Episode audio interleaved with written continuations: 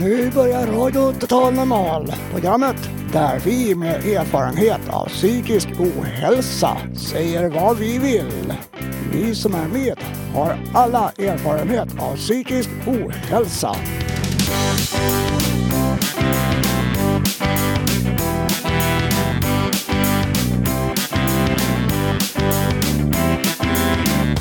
Du lyssnar på Radio Total Normal 101,1 MHz. Totalt normalt. Radio Total Normal. Torsdagar från två till halv fyra. Vi livesänder med publik från Götgatan 38 i Stockholm.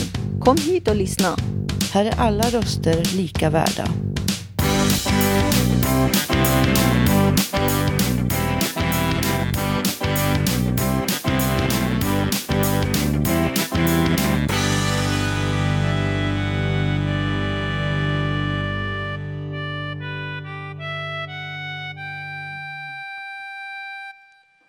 Hej och välkomna till Radio Totalnormals sändning denna fina torsdag.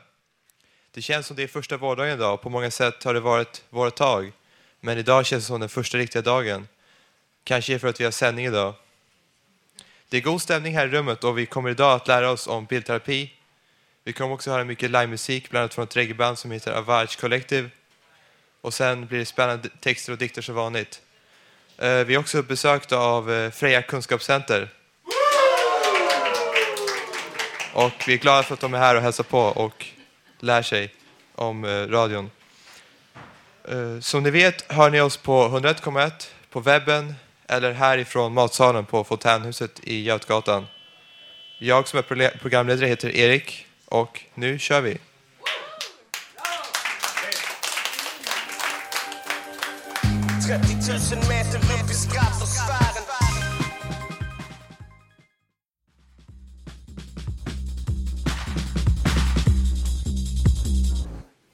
Okej, och eh, nu är det dags för Mr X som kommer intervjua en bildterapeut och journalist.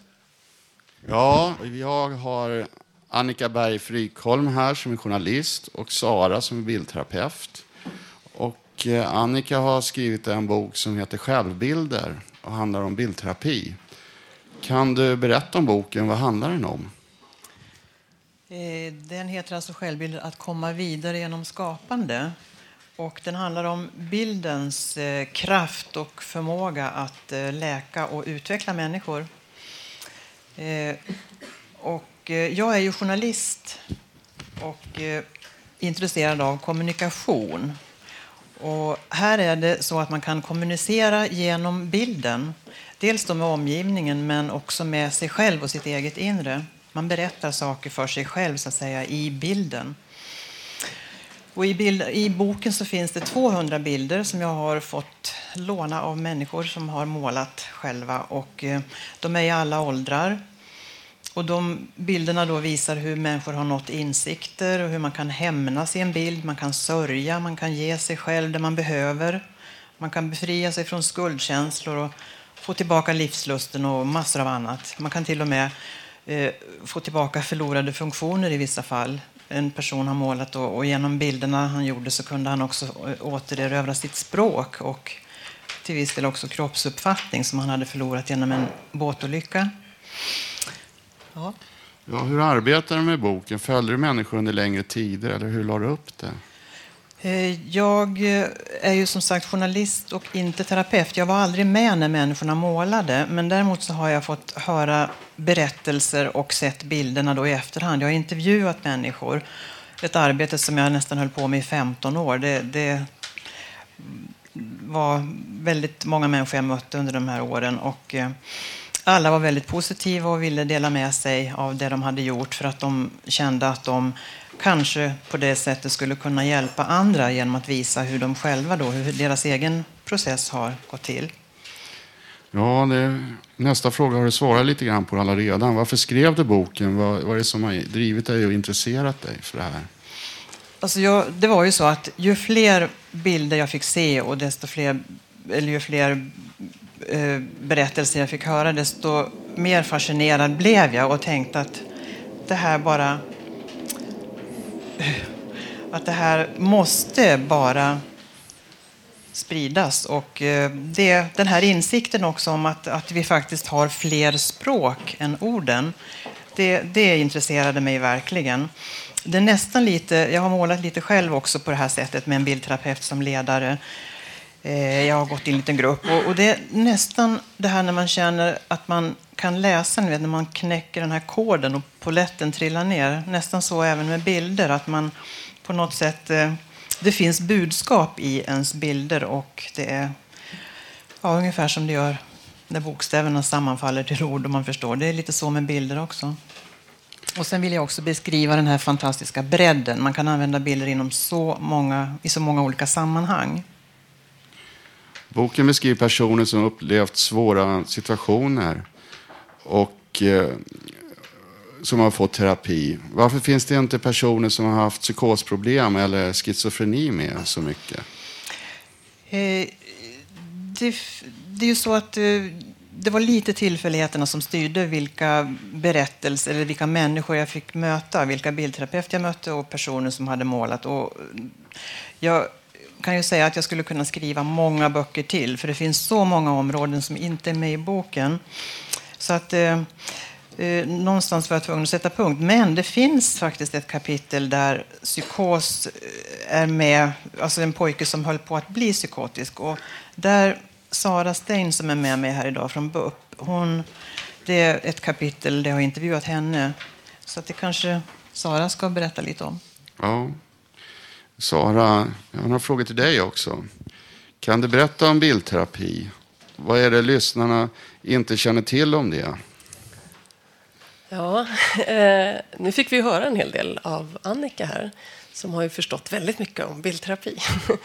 Men jag tänker att enkelt uttryckt så är det ju en, en form av psykoterapi där den som söker eller går i terapi eh, skapar egna bilder. Och det kan ju vara tecknade bilder, målade bilder, man kan jobba tredimensionellt i lera eller gips eller något annat material. Och ehm, ja, vi fick ju höra här lite, alltså det går ju att uttrycka tankar och känslor och konflikter och funderingar. Det måste ju inte vara problem bara förstås. Ehm, I bild också, inte bara i ord. Eh, så det här är ett sätt att göra det. Och det kan ju vara det kan ju vara så att man har, då kanske tycks självklart om man har problem med det talade språket, med det verbala språket, då kan det här vara ett, ett alternativt sätt att uttrycka sig. Men det kan också, jag känner många som har uttryckt just att de har ah, det kanske är det att de är väldigt skickliga på det talade språket. Man tycker att man kan lite gömma sig bakom orden. Eller att man liksom har fastnat i att tugga sina ord och man inte tycker att de har så mycket mening längre. Och man kan beskriva hur, hur man tycker att man kanske både lurar terapeuten och lyckas lura sig själv att undvika det som man egentligen vill uttrycka eller bearbeta.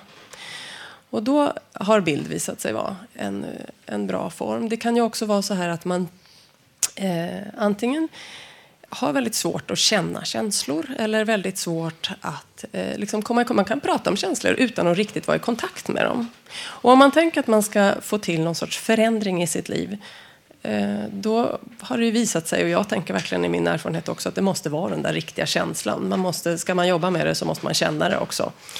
Eh, fast det kan vara något som man verkligen försöker hålla borta. Så då kan det här med bild vara antingen om man har svårt att hitta till känslan eller om man överväldigas av känslor och blir alldeles för mycket känslor, då kan bildterapi också vara ett sätt att liksom strukturera och ge form och, och, att det blir lite mer konkret, det här stora, obehagliga, jobbiga, vad det nu är.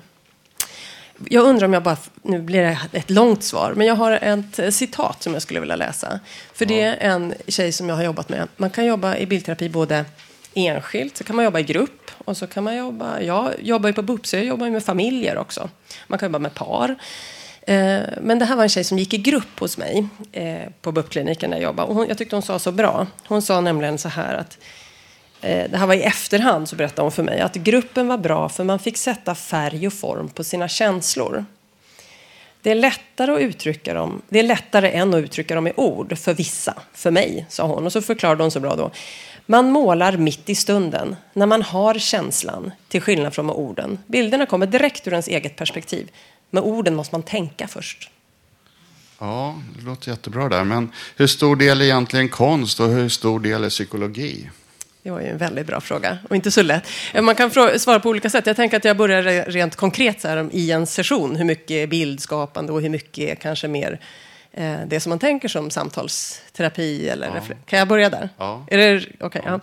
Jo, för då tänker jag så att det beror ju jättemycket på, eh, både på terapeuten, vad terapeuten har för skolning och har för teorier och hypoteser och, och sätt att arbeta. Och personlighet förstås. Sen beror det ju på den som söker terapi, vad den har för önskemål och vad, den har för eh, begränsningar eller möjligheter och vad det är för problematik man jobbar med. För det kan ju vara så att att det blir en liten bild som illustrerar något och väldigt mycket ett reflekterande samtal och bearbetande samtal. Men sen kan det vara så att den här processen sker mer eller mindre helt ordlöst. Och då har det visat sig att, eh, och det tänker jag att jag har sett mycket under alla år som bildterapeut också, att det faktiskt eh, går att bearbeta och få till ordentlig förändring i sitt liv genom att jobba med bild, egentligen utan att det hela tiden lyfts upp. Det ser ut som det finns en fråga här. Nej? Nej? Nej, ja, det var sen tror jag. Ja, eh, jag tänkte fortsätta här med lite grann. Jag tänker lite grann på konstteori så här. Att eh, Kandinsky på sin tid blev anklagad för att han ansåg att triangeln alltid var gul och kvadraten röd och, och cirkeln blå. Det finns ju olika sådana här färglärare. Goethe hade en färglärare. Har man, har man det med sig när man är bildterapeut? Eller se- bestämmer man för varje klient eller person man hjälper vilk, vad färgskalan ska vara? Fastställer man ändå liksom, hur man definierar de olika färgerna? Liksom, svart är ibland liksom deprimerande och sådär, brukar man säga. Och, så har du några teorier om det? Jag är inne på det där sista som du sa, att det handlar helt och hållet om vem det är man möter. Och, och eh, det är klart att det är ändå viktigt att säga att bildterapeuter har ju en, någon sorts konstskolning också. Det tror jag den där kombinationen är eh, nödvändig. Att man både kan psykoterapi och man kan Eh, bild och kopplingen förstås. Så att, eh, eh, man kan ju ha massa teorier om vad färger skulle kunna stå för. Och sån, eller om symbolik, så här i bilder också, om former och om riktningar och allt möjligt. Men jag tänker att den enda som egentligen vet är ju den som har gjort bilden, om ens den. Och det här blir ju i alla fall när jag jobbar en, en sorts diskussion att hitta till. Det, kanske, det kan ju vara helt precis tvärtom. Alltså, svart kan betyda någonting och något precis motsatsen för någon annan. Och det, tycker, det individuella tänker jag är det viktiga här. På vilket sätt blir människor hjälpta utav bildterapi? Handlar det om att känna sig själv eller att återhämta sig?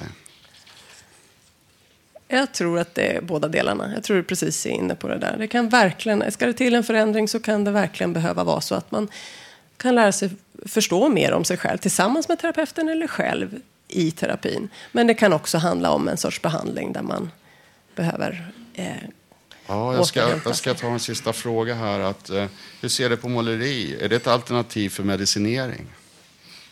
Ja, så ser jag det. Det kan ju vara så att det kan behövas båda delarna i vissa skeden. Men jag tycker definitivt att det är ett, ett eh, alternativ som man bör prova. Det har väldigt lite biverkningar. Ja, jag har en målning här som jag faktiskt själv har gjort en gång. Och eh, jag tänker, vad tänker du när du ser den? Det är en modell alltså.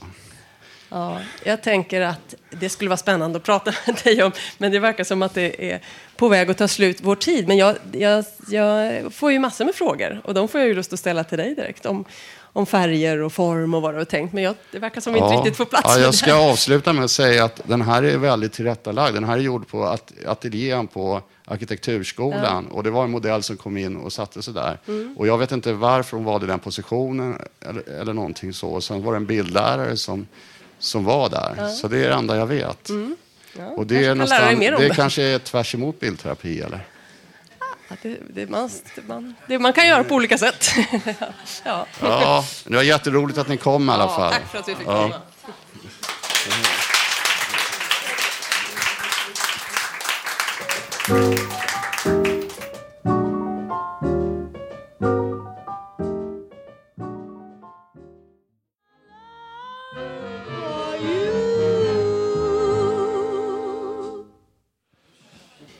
Okej, och nu ska vi få höra eh, lite reggae från Avaj.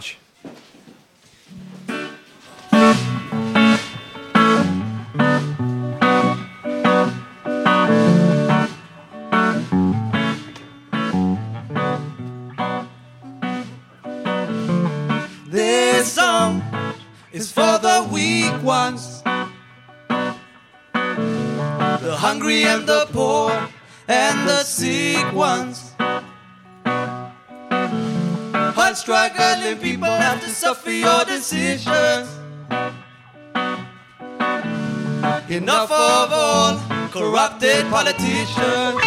Ah, lie, they lie, lie, lie, they lie, lie, lie, oh, they lie, lie, lie.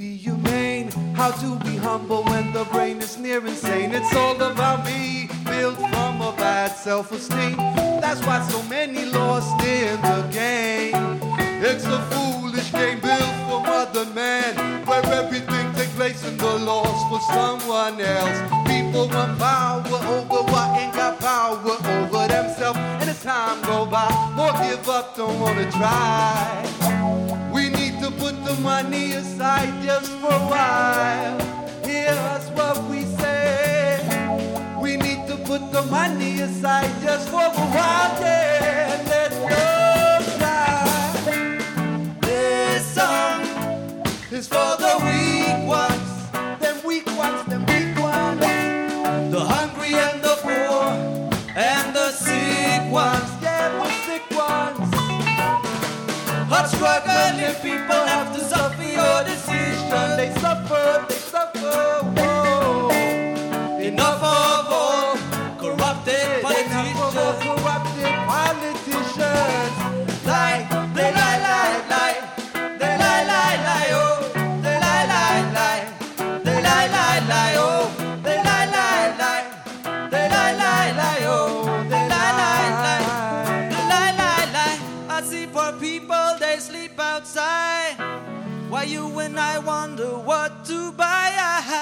I read in the papers that people had died, and on my television I saw this young girl. She cried, she cried because she got raped and robbed on her pride from evil and hate. There's no way we can hide. Corrupted politicians, that she and they lie, and hard struggling people them trying to survive.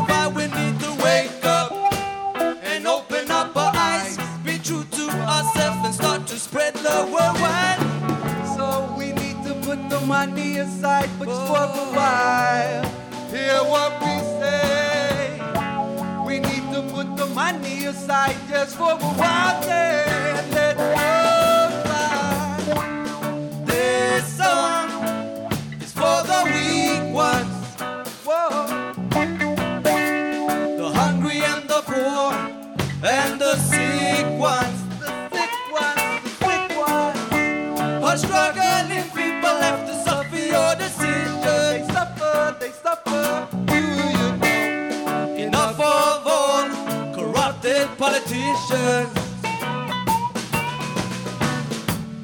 This song is for the weak ones, the hungry and the poor, and the sick ones. Hard struggling people have to suffer your decisions. Oh, enough of all corrupted politicians. Enough of all corrupted politicians. Tack så mycket!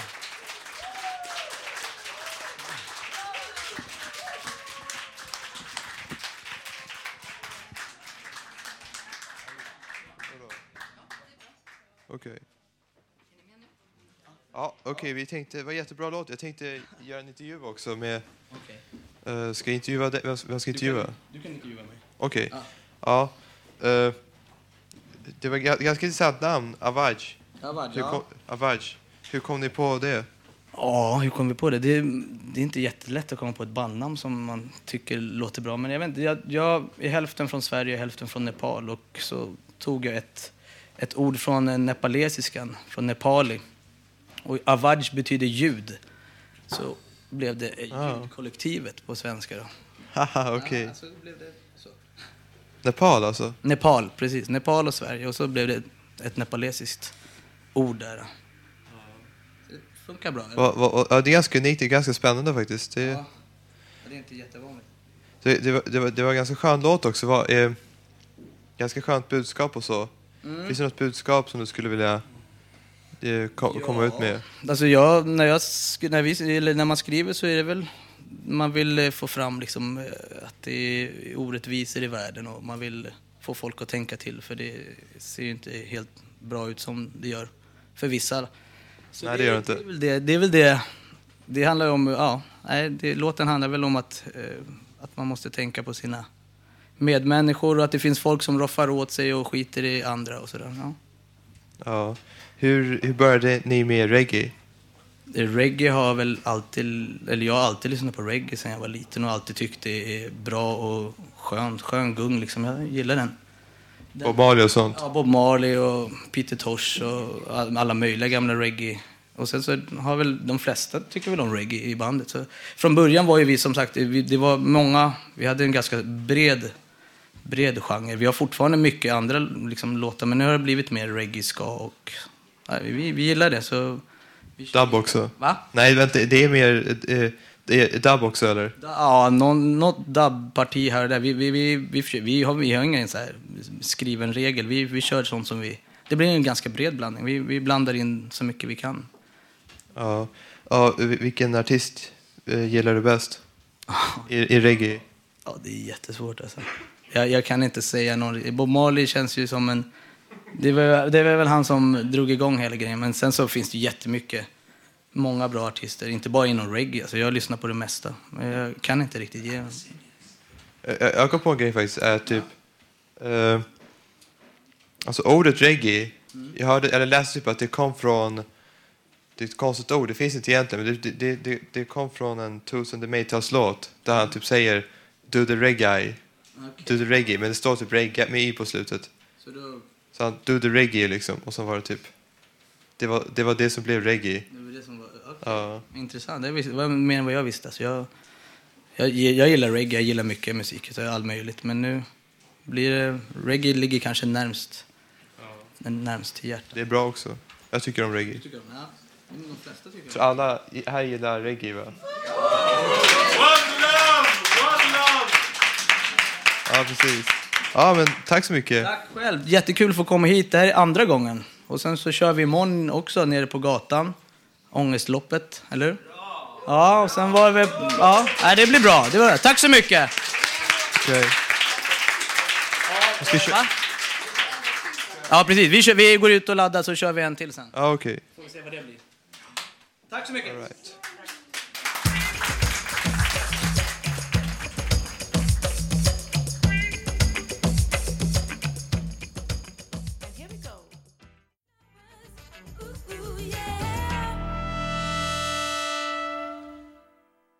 Okej, nu ska Robert läsa en text. Ja, hej, det här är Robert Naverstam. Det är ett debatt här. Jag tänkte ha en publikdebatt här efteråt. Om det går bra så kan ni få tycka till om det ämnet som jag ska ta upp här tillsammans här nu. Det handlar helt enkelt om pensionsfrågor för, psyk, för psyksjuka förtidspensionärer. Pensioner för förtidspensionärer som psyksjuka grupper. Hur är det med det? Inte kan väl det vara ett problem? Nu är det emellertid så att många förtidspensionerade från dessa grupper blir pensionärer tidigt i sina liv och får då inte så hög pension som andra. Detta med tilläggspensioner, betalda, avdragsgilla. Det är dåligt med kunskapen om dessa. Så att det ändå inte blir ett jätte, jätteavbräck sedan när ålderspensioneringen väl kommer. Och även innan i, i, i förhållande till andra människor. Det är heller inte alla med förtidspension som förstår att de kan komma att förlora stora delar av sina pengar efter ålderspensionen. Det är inte van, något som vanligt folk bryr sig om. Det, det, är saker som gäller andra grupper än dem själva. För vem bryr sig om psyksjukas pensioner? Det är ju andra människor än dem. Det har ingenting att göra med dig eller mig eller någon, eller någon annan. Nu är det ju ändå så att för ett par år sedan så ändrade de reglerna för hur mycket en psyk, psyk, psyksjuk eller annan pensionär kunde få tjäna trots att de hade pension. Det ökade denna summa till 40 procent av pensionens storlek. Eller som det blir i många fall, cirka 40 000 kronor om året. Men att söka tillfälliga jobb är krångligt. Det kan vara svårt att avpassa jobbets storlek så att det passar. Det finns inte heller så många småjobb numera heller i dessa tider med av vikariatfirmor och, och, och firmor som tillhandahåller folk, folk för tillfälligt arbete som man kan hyra in om ett företag behöver, behåller, behöver tillfällig arbetskraft. Jag tror nog att ni förstår också att man kan inte leva ett liv på 6-7 tusen i månaden om man ska kunna ha alla saker som alla andra och ha ett liv på en människovärdig nivå. Ja, nu går vi alltså över till, till en publikdiskussion om dessa frågor. Är det någon som funderar något om den här frågan? Vem som helst, eller vad som helst.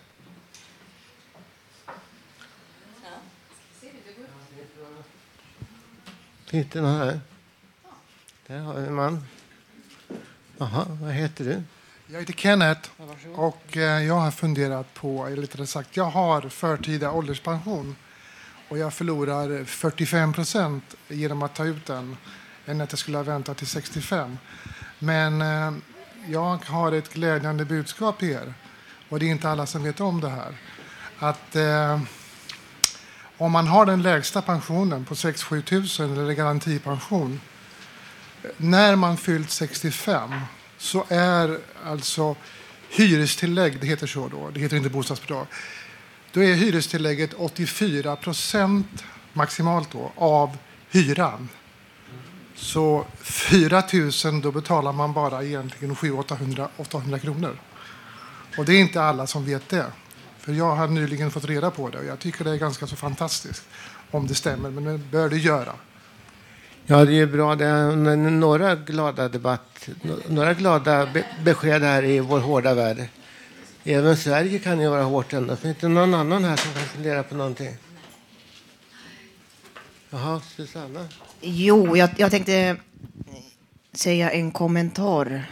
Eh, om man har skulder. Jag har en studieskuld och en annan skuld. Men just studieskulden har jag försökt eh, få avskrivet ett flertal tillfällen. Jag har överklagat och förlorat. Detta på grund av det är mycket svårt att få skulden avskriven om man inte har liksom pension. Och det är väldigt synd att det har blivit så hårt i dagens Sverige, tyvärr. Ja, det är klart att det är hårdare. Många, vissa saker har ju blivit bättre, till exempel 40, 40 procent. Men här kommer en till här. Ja, vad heter du? Jag heter Dorota. Kenneth, jag tycker det är inte så fantastiskt som du säger eftersom det är svårt att försörja sig på, på jag vet inte, 8000 utan äh, att äh, ha burkar, kollektburkar, eller hur? Samla burkar. Ja, finns det någon mer här? Felita? Eller? Ja, jag undrar vad händer om ungdomarna eh, vid 29 års ålder hamnar, får sjukpension? Vad får de då när de är 65? Eller hur klarar de livet? Ja, det är just sådana frågor man tänker på i i stort. För att jag menar, det är ju många unga människor som, som är psykiskt i psykisk ohälsa och, eh, och har redan fått sjukpension innan de har fyllt 30. Hur blir deras liv då? Ja, vad säger man? Jag var väl, vad kan jag ha varit, 35, 35, 40, 35 när jag fick, men det var andra tider då.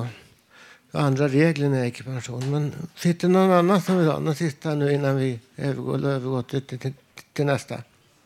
Nej, okej, okay, då kör vi vidare.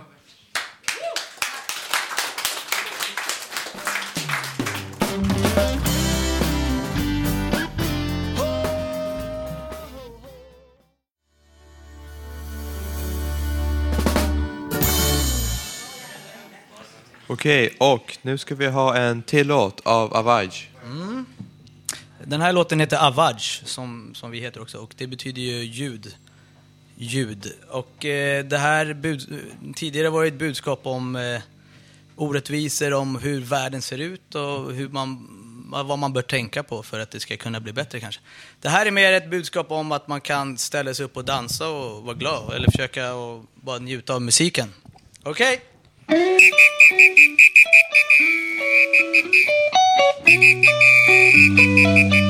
na na na na.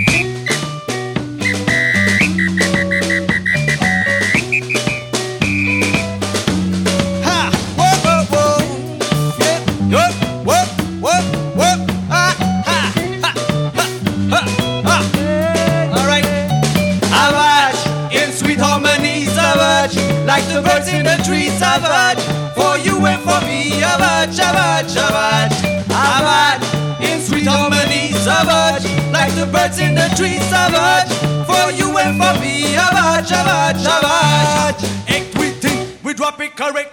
When we come deliver, we deliver it perfect. Our is in your speakers, not live and direct. With two simple rules, just love and respect. Now, I sing this song here for you and for me. Music and vibration, you make me feel free.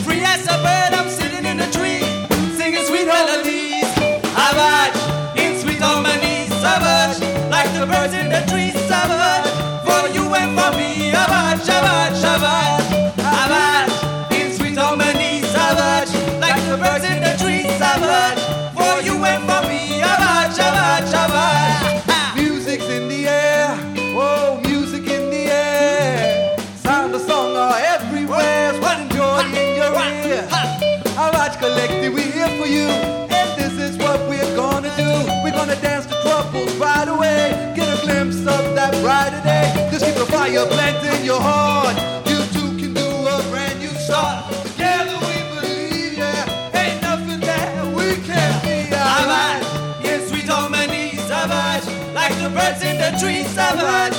For you and for me, in sweet harmony, savage, like the birds in the trees, savage. For you and for me, savage, savage, savage.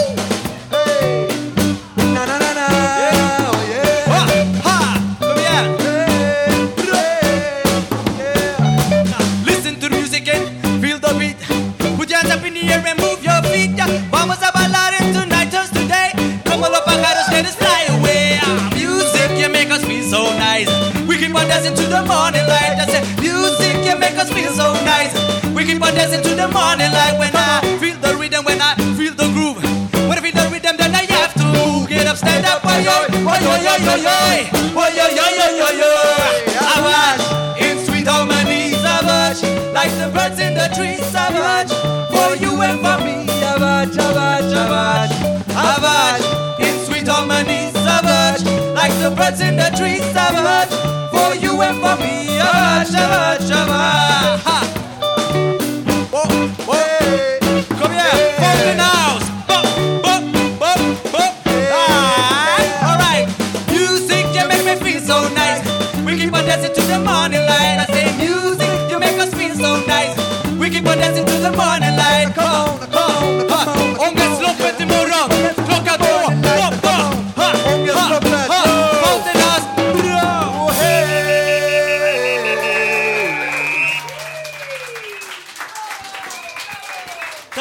Mycket! Tack allihopa!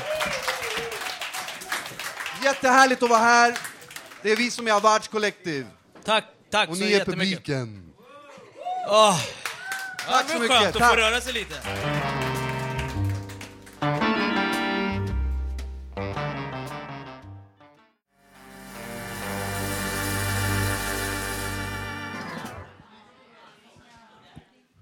Och nu ska vi få lite poesi här i Radio Total Normal. Först ut är vår egen huspoetissa.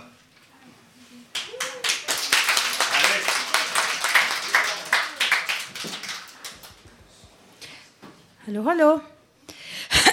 ja. Poetissa, är det mitt namn? Ja, det kan man väl bortse ifrån. Ja, det är nog inte jag som har skrivit det här ändå. Utan det, är, det var lite plats över idag, så då har vi letat på nätet. En poet som är ju väldigt omtyckt, så jag tycker också mycket om henne. Karin Boye. Oh, hon är så underbar. Och jag hade valt två här. En lite kort. Och en lite, det skulle vara våren, men nej, en som jag tycker så mycket om när jag var i tonåren.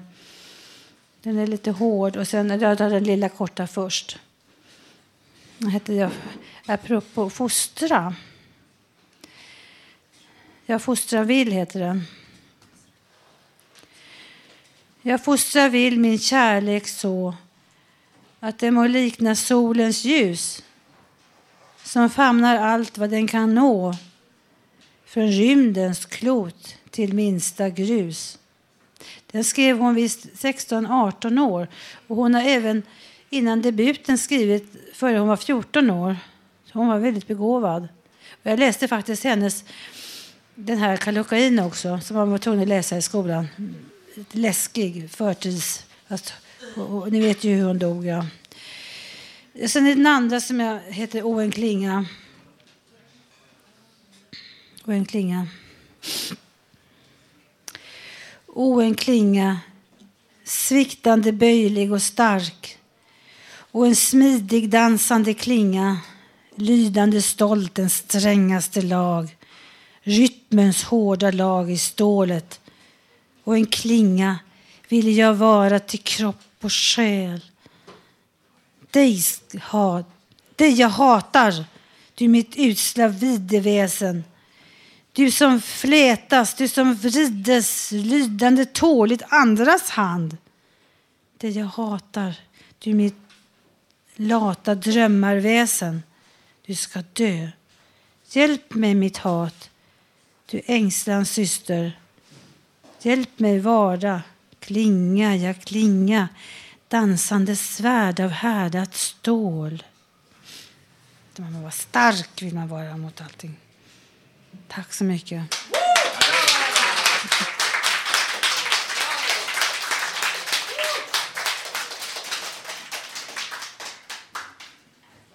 Och nu blir det mer poesi, fast nu från vår ungredaktion. Varsågod Thomas. Du, du, du, du, nu, nu, nu, nu, du, du, du, du, nu, nu, nu, nu, du, du, du, du, nu, nu. Lever för dagen med ett slag i magen, lever för dagen med ett hål i magen. Du tar dig i kragen och minskar måttet runt magen, du tar dig i kragen och minskar måttet runt magen. Lever för dagen med en klump i magen, lever för dagen med ett sår i magen. Den smakar så gott den där chocobageln glömde du igen idrottsbägen. Lever för morgondagen med stål i magen, lever för morgondagen med rutor på magen. Du tar dig i kragen och minskar måttet runt magen, du tar dig i kragen och minskar måttet runt magen. Du, du, du, nu, nu, nu, du, du, du, nu, nu, nu, du, du, du, nu, nu, nu, du, du, du, nu, nu, nu,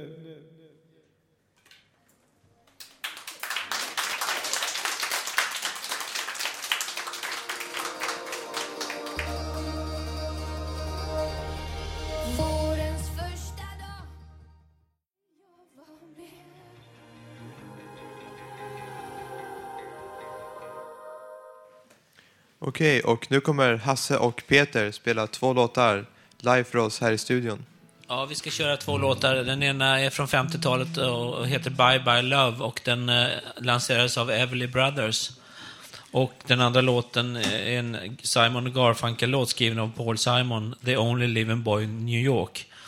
Och det roliga är att de här två låtarna är med på samma LP, Bridge over Troubled Water.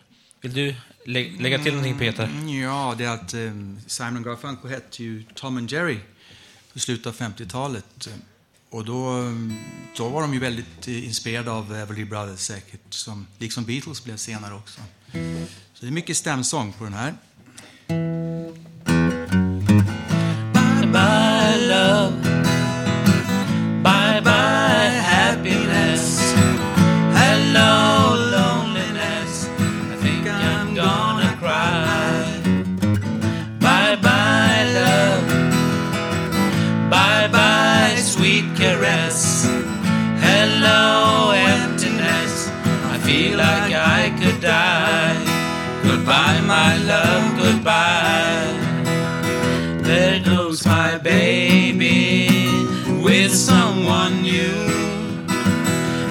Sure looks happy. I'm sure I'm blue. She was my baby till he stepped in.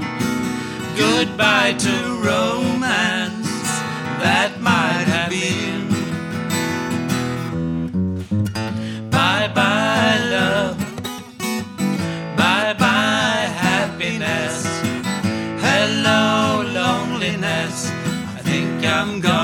gonna. Bye bye love. Bye bye sweet caress.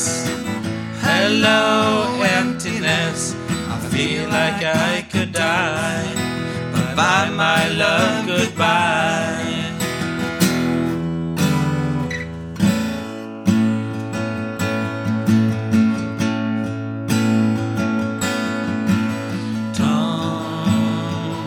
Get your plane right on time. I know you're part of a Gulf mine. Fly down to Mexico.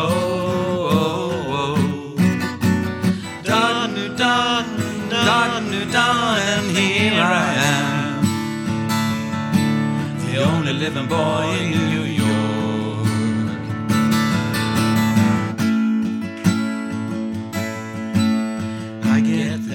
I need on the weather report. Oh, I can gather all the news I need on the weather report.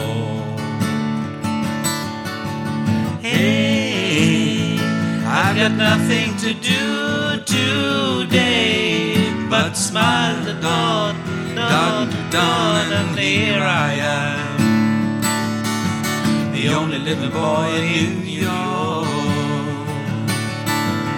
Only living boy in New York.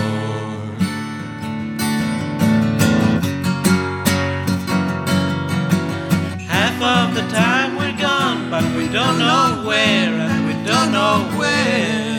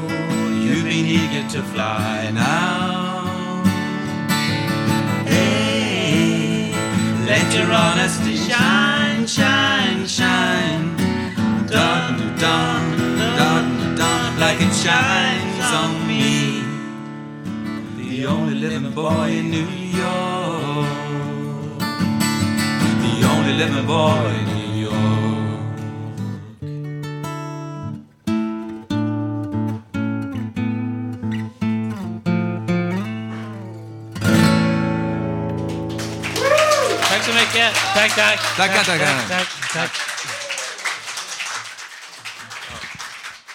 Okej, och nu ska Janne och Melinda berätta om Barcelona. Tack snälla Erik. Ja, jag och eh, Janne har eh, varit i Barcelona och det är nämligen så att eh, våran projektledare Bodil Lundenmark och förra producenten Hanna Samlin eh, sökte pengar, eh, EU-pengar, ett stipendium som hette Grundtvig som gjorde att eh, vi har fått ett samarbete tillsammans med eh, fem andra eh, radiostationer runt om i Europa. Och det här projektet heter SOVO, Sounds and Voices. Och eh, jag och eh, Janne då och vår tekniker eh, Gustav fick faktiskt åka till Barcelona och träffa de här andra radiostationerna. Och det var, det ska jag säga, för det projektet gick ut på att det var liknande radiostationer runt om i Europa, precis som vi här på Radio Total Normal. Och jag tänkte att Janne skulle få berätta lite om upplevelserna och kanske vilka länder det var och vad vi gjorde. Ja, vi ska ha ganska kortfattat här. Hörs det bra nu? Ja, vi ska berätta om Barcelona Sound and Voice-konferensen. Då. Och det handlar alltså om internationellt samarbete kring radiostationer för människor med psykiska funktionshinder. Och det, är då, det var deltagare från många länder i Europa. Spanien, Italien, Storbritannien, Frankrike, Polen, Portugal, Sverige, Tyskland och Argentina var också med tror jag. Och vi hade då eh, första, vi hade ett ganska tufft schema. Det var från stort sett morgon till kväll då. Så det var mycket jobb och vi hade trevligt också. Och eh, de presenteras för sig, för, var, varje grupp presenterades för sig själv då. Och eh, vi fick eh, klockslag då för olika aktiviteter. Och det var en bankett sen på kvällen, men vi var så trötta så vi gick inte på den. Ja, och sen, sen var Barcelona en väldigt vacker stad. Det var 21 grader när vi kom dit på flygplatsen. Och eh, då finns det alltså i Europa finns det radiostationer då. Eh, Till exempel i Paris har man öppnat en radiostation som heter kan du ta, Citron. Och eh, jag har webbadressen till den sen. Och eh, även då Polen hade ju kommit långt. De hade visst haft radio i fem år i Warszawa. Och då var det nyheter också, vanliga dagsnyheter på radion. Och sen hade de, de tog, eh, det var några pojkar där, yngre män, och de var lite, eh, inte psykiskt sjuka, retarderade tror jag det hette, psykisk retardation. Men de var väldigt snälla och, så, och de, de ville ha det och det, de ville ha flickvän och allting. De här. Och sen eh, hade vi då en direktsändning där från radion och de hade de ju ganska eh, lite dåliga, schabbiga lokaler men det var väldigt trevligt. Det var svårt att hitta de där skrymslena där då. Och då var det alltså Alberto, han inledde på spanska, han berättade om att de har olika uppgifter då, alla personerna där. Och Valentina, en dam från Italien, hon talar ju på engelska om italienska huset. Då. Och sen var vi Nicosia, var det, det var, jag vet inte om det var ett projekt i Rom eller var det i Barcelona? Radio Nicosia, det var, det det där, var där vi Bar- var. Barcelona, i, just där vi fick sända. Ja, vi, ja, just det. Men då hade radion eh, i, i Italien hade då Radio, Radio con la banda. Och det var, alltså, det var inte bara för psykiskt funktionshindrade. Vi arbetar på ett horisontellt sätt där. Och de, eh, de är väldigt sensibla och de tar in människor där som också andra som inte bara är psykiskt sjuka. Då. Till skillnad från Fountain House. Här då. Men nu är det alltså radio här och då kan vi säga likadant här. Att vi tar också in alla, som, eh, alla människor är välkomna till vår radio. Så radion är alltså fri, friställd, eh, separerad från själva fontänhuset. Då. Och sen fick vi presentera oss med förnamn, nationalitet, nationalitet och vår egen favoritsång. Och min favoritsång var ju då Learning to love yourself. It's the greatest love of all. Den sjöng vi då. Och sen sjöng jag även den här, så här Reach out and touch somebody's hand. Make this world a better place if you can. vad, va, vad tyckte du var starkast om vi ska Ja, summera det, det, liksom, starkaste, resan? var- det starkaste inslaget i själva radiosändningen var ju Craig Priestley från Storbritannien som vågade berätta öppet om att han hade faktiskt var väldigt nedgången en gång i droger då, knark, men hade inte tagit sprutor, det tror jag. Så Han hade sluppit då HIV humant immunbristvirus heter det. Och sen eh, Italien hade mycket aktiviteter också. Och ehm, det var ju, det var hon, det var ju Paul, eh, han var handledare och de där yngre männen, Craig Priestley och Bob och eh, Carl hette han va? De hade alltså ingenstans att bo, utan fick bo på något hostel då, då. Men de har projekt på gång så att de ska få egna lägenheter då. då. Sen vet jag inte det var ju eh, som gente sensible, det är alltså känsliga människor, la gente sensible. Och då skrev jag, det har jag sagt många gånger, there are no mad or mentally ill people. There are only sensible people and we are sensible people. Sen var det mer det här då, de har ju webbadresser, ni ska få dem sen. Och eh, sen var det, eh, de har ju egna hem, webbsidor och eh, konferensen tog en paus på en halvtimme. Och franska radiostationer, det här är mycket viktigt begrepp, det heter normopati. De flesta människor lever med krav på att allting ska vara normalt, alltså det får inte gå utanför gränser. Utan då är man alltså normopat. Alltså. Det, och det kan vi säga till alla andra som inte är psykiskt sjuka, att de är normopater. Då, alltså. Ja. Vi kan säga att temat för den här träffen var normopati. Det var ja, just Ja. hela den träffen, ja. Och det, alltså, det här var ju www. Alltså, Volvo Villa Vove. Och dessutom sände franska radiostation poesi. Och jag skrev I'm, not, I'm nothing and I'm afraid of being something. Och det är normopat, alltså ett nytt begrepp. Och polska radiostationen, vad är normalitet, frågade de. Och då presenterade vi oss själva, Melinda Vred Gustafsson och jag, Janne Holmberg, presenterar oss, vår station. Och vi är väldigt, faktiskt väldigt berömda i Europa för vår radiostation, Radio Total Normal. De refererade ofta till svenska gruppen. Ungefär. Och så portugisiska, som jag tyckte väldigt bra, det var det att normalitet existerar inte. Varje människa har en unik uppsättning fingeravtryck. Tack. Det var det bästa. Okej.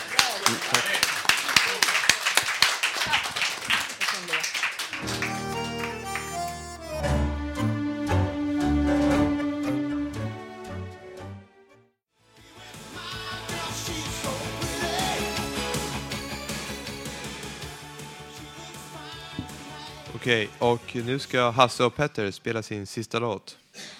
Ja, vi ska framföra en låt som jag har skrivit som heter Hemmakväll. Den skrevs 1980 men jag tycker den är giltig än idag. Och det roliga var att på 90-talet fick jag uppleva det här själv.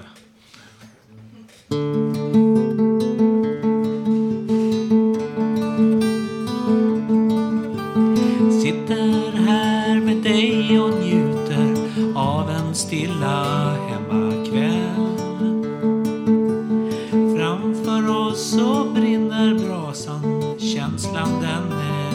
speciell. Det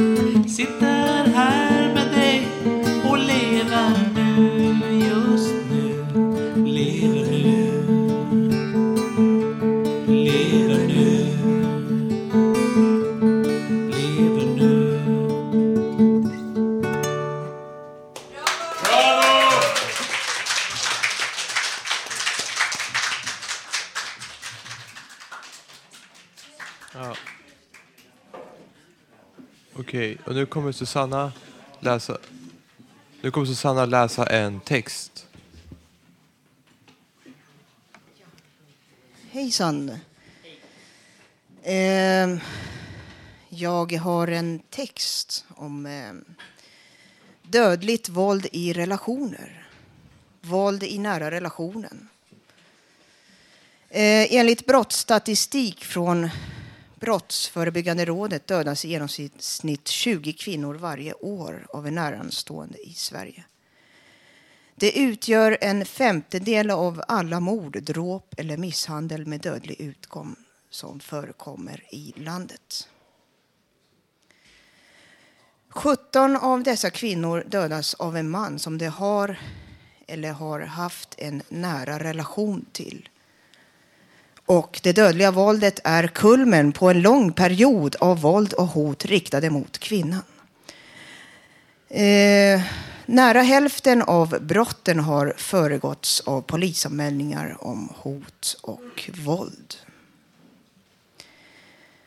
Dödligt våld utgör den mest extrema formen av mäns våld mot kvinnor.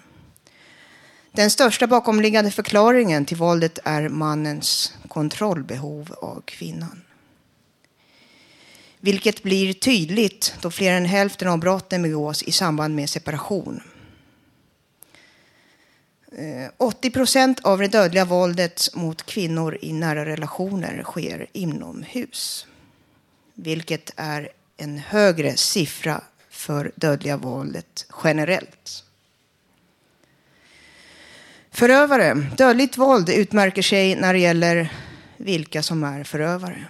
Omfångsundersökningar visar att våld i nära relationer förövas av män från alla samhällsskikt. När det gäller dödligt våld är dock eh, eh, vad står det? När det gäller dödligt våld är dock förövarna i nära 15 procent av fallen arbetslösa, i beredskapsarbete eller förtidspensionerade. Hälften av dessa är även alkoholmissbrukare. Fler än 75 procent av dömda manliga förövarna bedömdes vid rättspsykiatriska undersökningar lida av psykisk sjukdom eller andra psykiska problem och omkring 60 procent har tidigare begått någon typ av brott.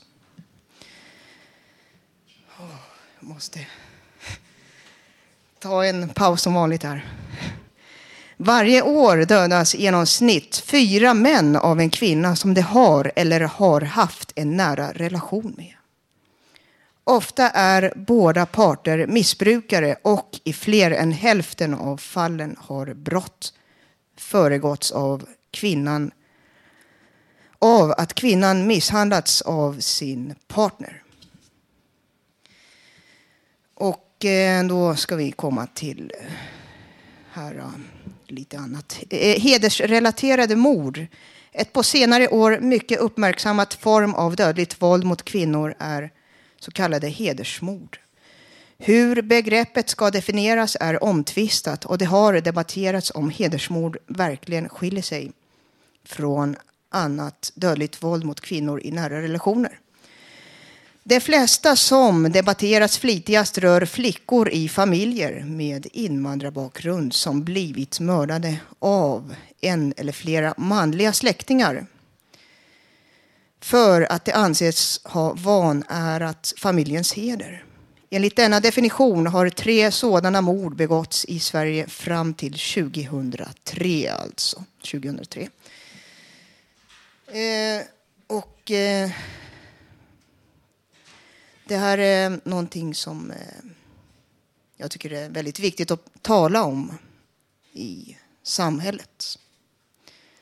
Är det någon som har några inlägg eller åsikter, kommentarer eller några funderingar?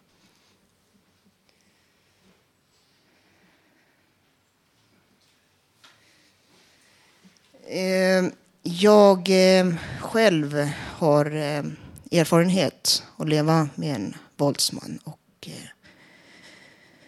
efter alla år så har jag på något sätt för, för, eller jag har tänkt att jobba med de här frågorna någon gång lite mer aktivt och påverka från högre instans om det går.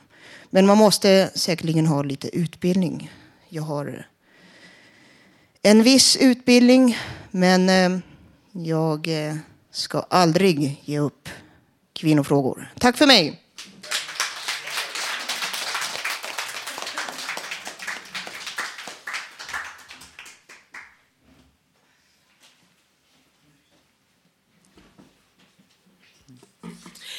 Ja, och jag vill eh, återigen påminna om att imorgon är det för fjärde gången Ångestloppet.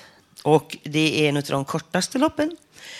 Den går av stapel här på, med start klockan 14. Samling lite före för att få den omtalade nummerlappen. Eh, och vid halv två kanske. Det är full aktivitet på Götgatan 38. Och startskottet det går klockan 14.00. Och allt detta görs för att synliggöra och få fram diskussion om människans psykiska hälsa och fysiska. Sambanden mellan dessa två. Som sagt, det är för fjärde året i rad och alla är hjärtligt välkomna.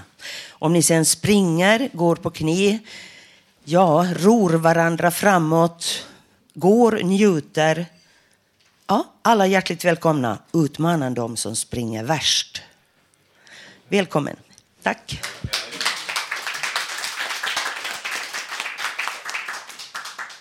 Okej, och eh, ja, nu har vi kommit till slutet av sändningen. Eh, idag har vi fått lära oss mer om schizofreni och om hur man strävar efter olika saker. Eh, dessutom har vi fått höra en massa härlig musik, poesi och många personliga och intressanta texter. Nästa torsdag kan du höra oss igen som vanligt med publik här på Fountain House på Götgatan 38 i Stockholm. Fram till dess kan du lyssna på oss på webben www.radiototalnormal.se. Eh, där kan du också skriva i gästboken, komma med förslag och gå in på vår Facebook-sida och titta på bilder. Tekniker idag var Gustav Sondén. Producent Melinda Vrede. Producent för Ungredaktionen Emma Lundenmark. Och projektledare var Bodil Lundmark. Det som valt musik idag heter... Det står inte vilka som... ja, det är anonyma som har valt musiken i alla fall. Det var ganska bra musik däremot. Jag gillar Stefan var det. Och... Förlåt. Eh, Stefan och Carita. Det var bra musik. Och sen hade vi livemusik från Avage också. Uh, Okej, ah, ja. och eh, jag som var dagens programledare, det är inte heller inskrivet, men jag heter Erik, det vet jag. Uh, tack för oss, på återhörande.